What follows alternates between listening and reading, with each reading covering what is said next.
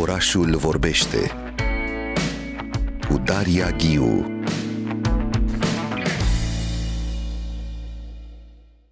Pentru prima dată în istoria sa, omul are posibilitatea să își consemneze trecerea prin această lume în mod public și în mod continuu. Rețelele de socializare îi stau la dispoziție ca jurnal, ca scenă și ca piatră de mormânt virtual. Până la apariția lumilor digitale, această înscriere în memoria colectivă nu era la îndemâna oricui.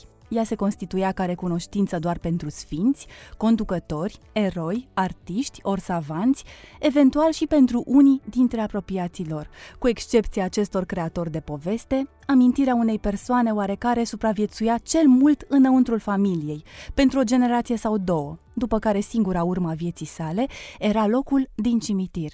Sunteți la Orașul Vorbește și am deschis uh, dialogul din următoarele minute cu capitolul întâi, producerea de sine, uh, capitolul Fenomenul, acest subcapitol, care deschide cartea Identitate virtuală, cum și de ce ne transformă rețelele de socializare, semnată de Mihnea Măruță și apărută la editura Humanitas. Îi spun chiar acum bună dimineața, Mihnea Măruță! Sărut mâna, mulțumesc pentru invitație. Vă mulțumesc foarte mult că ați acceptat uh, dialogul nostru din această dimineață despre identitate virtuală, despre cum se construiește eul uh, virtual. Sunteți absolvent de filozofie la Universitatea Babeș-Bolyai din uh, Cluj, ați lucrat în presă mai bine de 20 de ani, timp în care ați fost, printre altele, redactor șef al ziarelor Cotidianul și Adevărul. Pe lângă cele două ziare naționale, ați condus săptămânalul Clujanul, cotidianul Ziarul Clujanului, precum și publicații online oradecluj.ro și Press One. În 2021 ați uh, luat doctoratul în filozofie sub îndrumarea profesorului Aurel Codoban și acum predați filozofia cum comunicării la Departamentul de Jurnalism din cadrul Universității Babeș-Bolyai din uh, Cluj.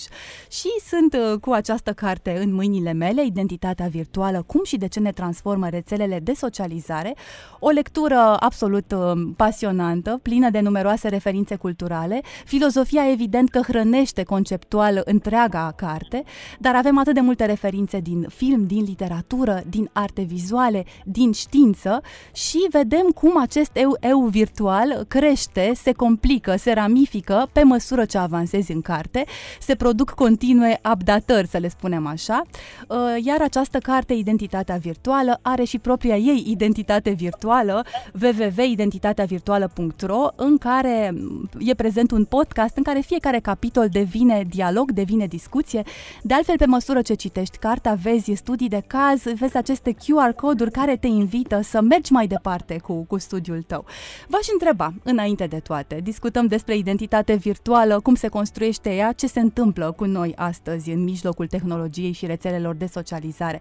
Cum s-a construit acest studiu? Pentru că e un subiect care el însuși se transformă zi de zi, trăiește aceste updatări continue, bibliografia pe subiect cred că crește și ea zi de zi în, în cercetare, tehnologia e o discuție eternă, se transformă și ea continuu.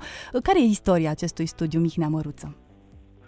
Mulțumesc încă o dată pentru invitație și înainte de a răspunde vreau să vă spun o mică povestioară. Exact acum o săptămână am uh, condus vreo 10 ore prin țară de la Galați până la Cluj. Fusesem la Galați să lansez această carte la invitația profesorului Căstăian. Am condus o zi întreagă până acasă și mi-a fost alături Radio România Cultural, unde nu era nici uh, nu era nicio voce de om, doar uh, uh, vocile dumneavoastră de la radio, prin munți, unde nu se prind alte radiouri. Deci uh, am vrut să încep cu această poveste și să vă transmit tuturor celor de la Radio România Cultural că uh, am fost mai puțin singur datorită dumneavoastră. Mulțumim foarte mult. Ați fost uh, chiar dumneavoastră, nu fără nicio tehnologie, conduși prin munți și asculți radio. Ce poate fi mai așa o întoarcere parcă la un fel de rădăcini și istorie, începuturile radioului.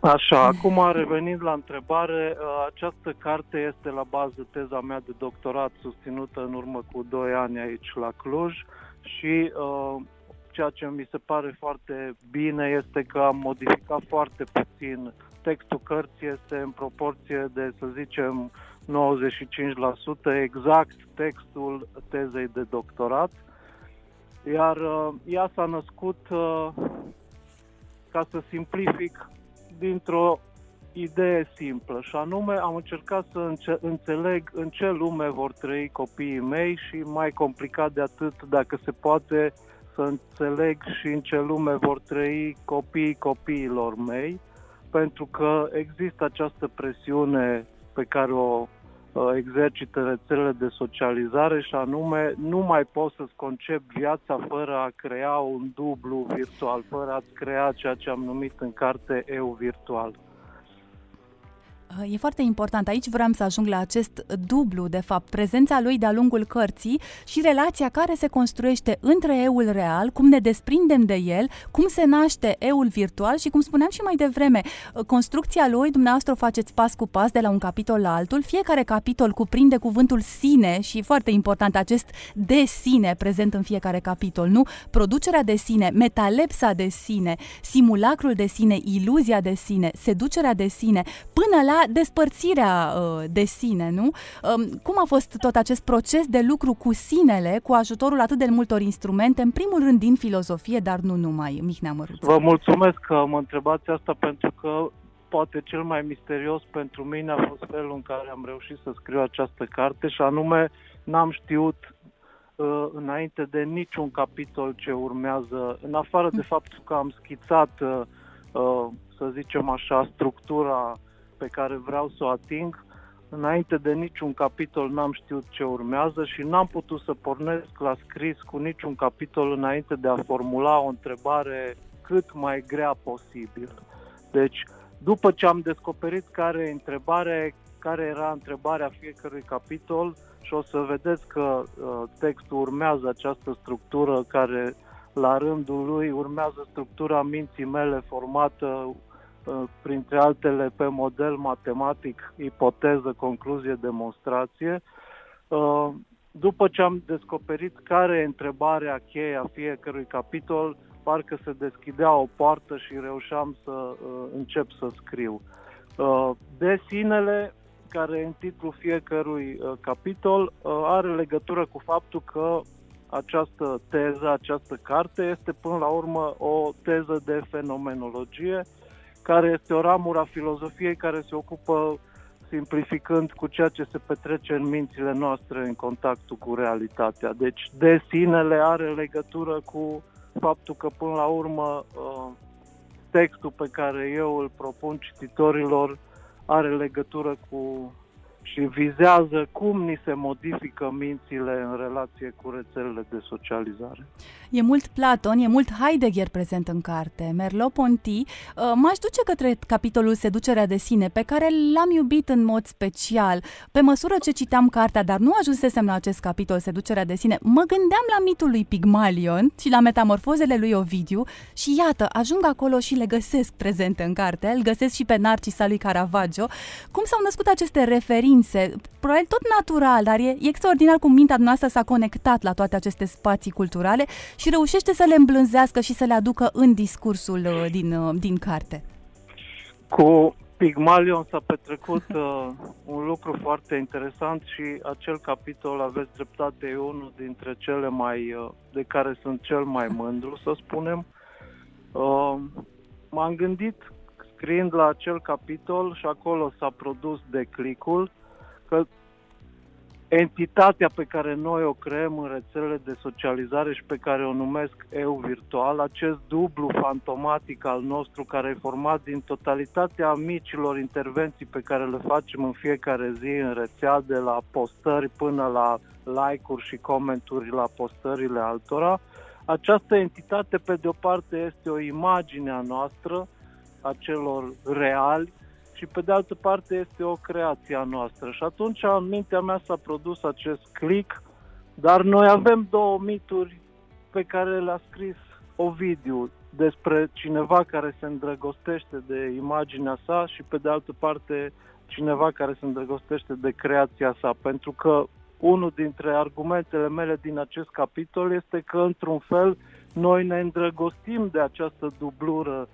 fantomatică pe care o creăm în rețea, tocmai pentru că observăm că este capabilă să se ducă tot felul de necunoscuți din toate colțurile lumii. Deci faptul că noi creăm o dublură care are capacitatea de a se duce și nu persoana noastră reală este cea care se duce, ne face să ne îndrăgostim într-un fel de această dublură și de aici am în mintea mea a trecut la cele două mituri și a funcționat în felul următor. Ce-ar fi dacă aș reciti cele două mituri și le-aș găsi elementele comune? Nu cumva aș descoperi ceva relevant cu privire la prezentul nostru în rețelele de socializare? Și exact acesta e uh, raționamentul pe care îl desfășor și în capitol. Recitesc împreună cu cititorii mitului Narcis și mitului Pigmalion, după care încerc să le propun elementele comune și din fiecare element comun să extragă un soi de consecință asupra felului în care ele ne afectează în rețelele de socializare, adică îndrăgostirea de propria imagine și îndrăgostirea de propria creație care este Pygmalion. Un alt capitol uh, la care aș vrea să mă refer este oglindirea de sine. Acolo apare în discuție Freud uh, puternic și sunt și aceste referințe din, uh, din artă, nu? Avem celebrul tablou, portretul soților Arnolfini al lui Jan van Eyck, prezent la National Gallery din Londra și această discuție despre dublu care nu este străin, dar devine înstrăinător. Hai să discutăm puțin despre acest înstrăinător, nu? E altcineva deja, ne e și teamă de el, ne și contrariază, lucrăm continuu, îl polisăm, îl, îl updatăm, cum spuneam și mai devreme, nu? Ce este cu acest dublu care nu ne e străin și totuși e deja altceva? Uh, pentru a înțelege ce, ceea ce vreau eu să spun, uh, e nevoie să precizăm că raționamentul din carte se desfășoară pe trei niveluri. Nivelul real în care este fiecare dintre noi în fața ecranului, nivelul de pe ecran unde ne creăm euri virtuale și nivelul din mințile celor care ne-au dat follow sau care ne sunt prieteni în rețea și unde se naște uh, ceea ce numesc identitate virtuală. Ceea ce încerc eu să propun în carte este faptul că noi nu putem lucra decât asupra eului nostru virtual, asupra acestei dubluri pe care o creăm în rețea. Numai că această dublură este interpretată de fiecare dintre cei care ne-au dat follow și în mințile lor se naște ceva ce nouă, pe scurt, nu ne convine. Pentru că noi, din comentariile și reacțiile celorlalți, observăm că nici cum eu virtual nu este identic cu identitatea virtuală și atunci ajungem într-un fel să considerăm identitatea virtuală ca fiind dublu nostru din mințile celorlalți și dublu acesta nu este cel pe care ni l-am dorit noi. Dublu pe care ni-l dorim noi este cel din rețea, eu virtual. Și atunci intrăm într-un soi de competiție cu identitatea virtuală din mințile celorlalți și încercăm prin intermediul a ceea ce facem în fiecare zi să o tot modificăm. Și cu cât petrecem mai mult timp încercând să o modificăm, cu atât devenim mai dependenți de rețea și mai legați în sens magic, dacă vreți, de rețea. Um, rămân în minte și cu această imagine prezentă în carte, rețeaua ca o uriașă plasă aruncată într-una peste omenire. Acest într-una e o relație cu timpul, nu pe care o construiți. În mod repetat facem asta, rețeaua crește, e o plasă tot mai mare, care înghite tot mai mult, nu? Um, îmi plac foarte mult toate aceste imagini pe care reușiți să le construiți. zi încercăm da. să fim seducători, de aceea e acel într-una. Deci în fiecare zi noi în momentul în care ne conectăm în rețea și deja există studii care spun că petrecem, în special adolescenții, o medie de 9 ore pe zi conectați în rețelele de socializare, deci mai mult decât dormim, mai mult decât visăm, mai mult decât petrecem cu familia, suntem în rețea. Ei bine, în fiecare zi noi încercăm să aruncăm această nadă, această mreajă asupra unor necunoscuți, în speranța că vom exista cumva și în mințile lor, că vom supraviețui cumva și în memoria lor. Ați adus în discuție cuvântul tineri și vreau să ajungem aici. Și de la început îmi spuneați că ați gândit-o pentru generațiile de mâine, ce se va întâmpla cu ei. Cartea este dedicată fiicelor dumneavoastră, nu? Maria, Tea și Kira, pentru ele da. este cartea. Hai să ajungem la tineri. M-a, m-a cutremurat uh, uh în capitolul identitate, nu, în capitolul filiația de sine, spre finalul cărții. Dacă ai o identitate confuză, dacă această identitate este în formare, ca în cazul adolescenților, sau nu s-a cristalizat din vari motive, negative, atunci faptul că petreci foarte mult timp în rețea stimulează transformarea propriei audiențe, a urmăritorilor tăi, în instanță morală și psihică. Rețeaua ca instanță morală și psihică. Asta mi se pare uh, îngrozitor. Da, e una dintre sens. ideile pe care le spun uh, în fiecare întâlnire pe care o am cu adolescenții și cu tinerii și de exemplu, ieri am avut o altă întâlnire la un cinematograf din Sibiu, la festivalul de film Astra, cu o sală în care erau 90% liceeni și încerc să le transmit acest lucru și anume, ex- Ideea aceasta pleacă de la un exemplu pe care l-ați citit în carte și anume o adolescentă din Malaezia în urmă cu câțiva ani și a întrebat propriul grup de urmăritori din rețea dacă să se, dacă să se sinucidă sau nu. 70% au răspuns da și ea și-a luat viața.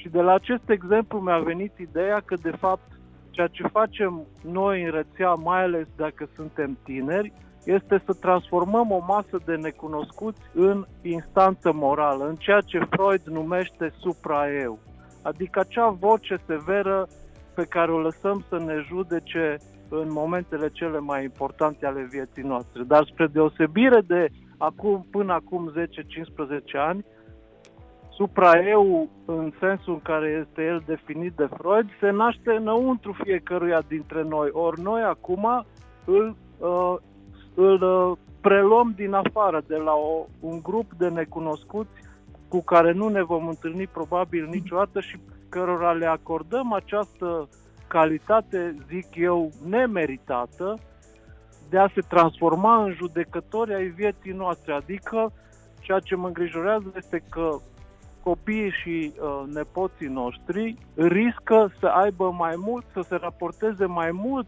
la niște străini pe care îi întâlnesc în rețea decât la familia și la prietenii lor.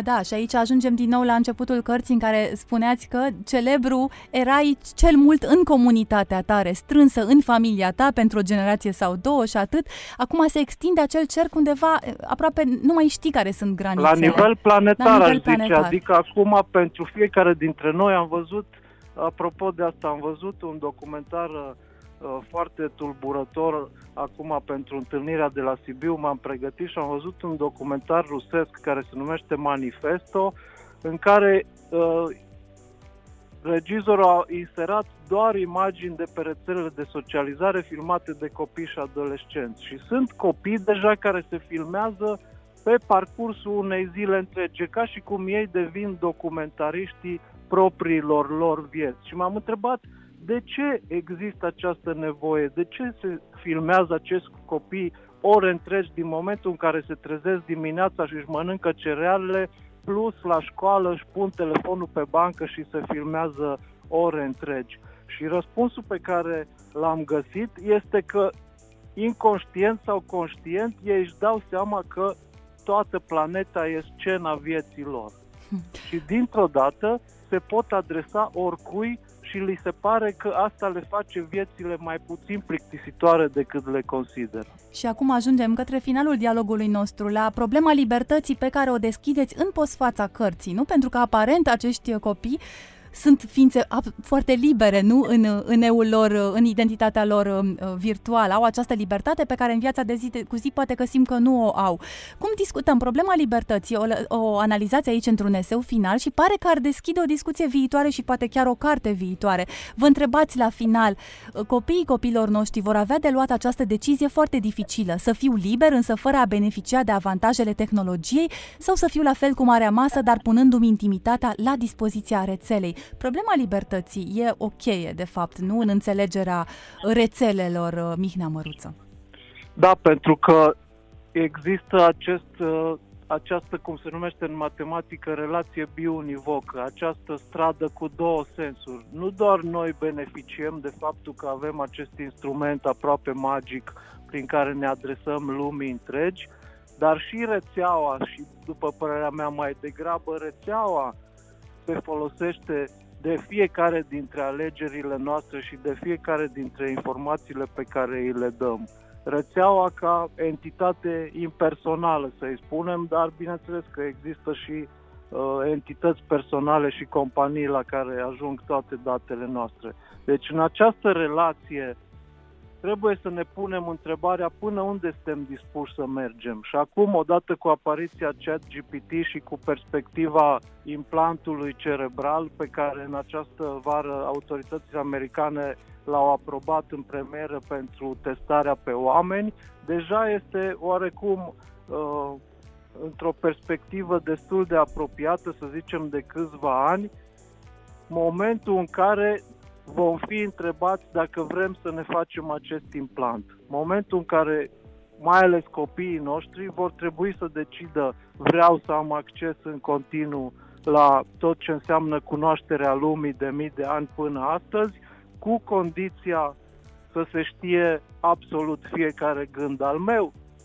Cu alte cuvinte, unde ne mai ascundem în momentul în care vom vrea să fim singuri cu noi înșine, dacă nici mintea noastră nu va mai fi un refugiu unde să ne mai ascundem, totul este cartografiat online până la urmă, tot mai mult, nu?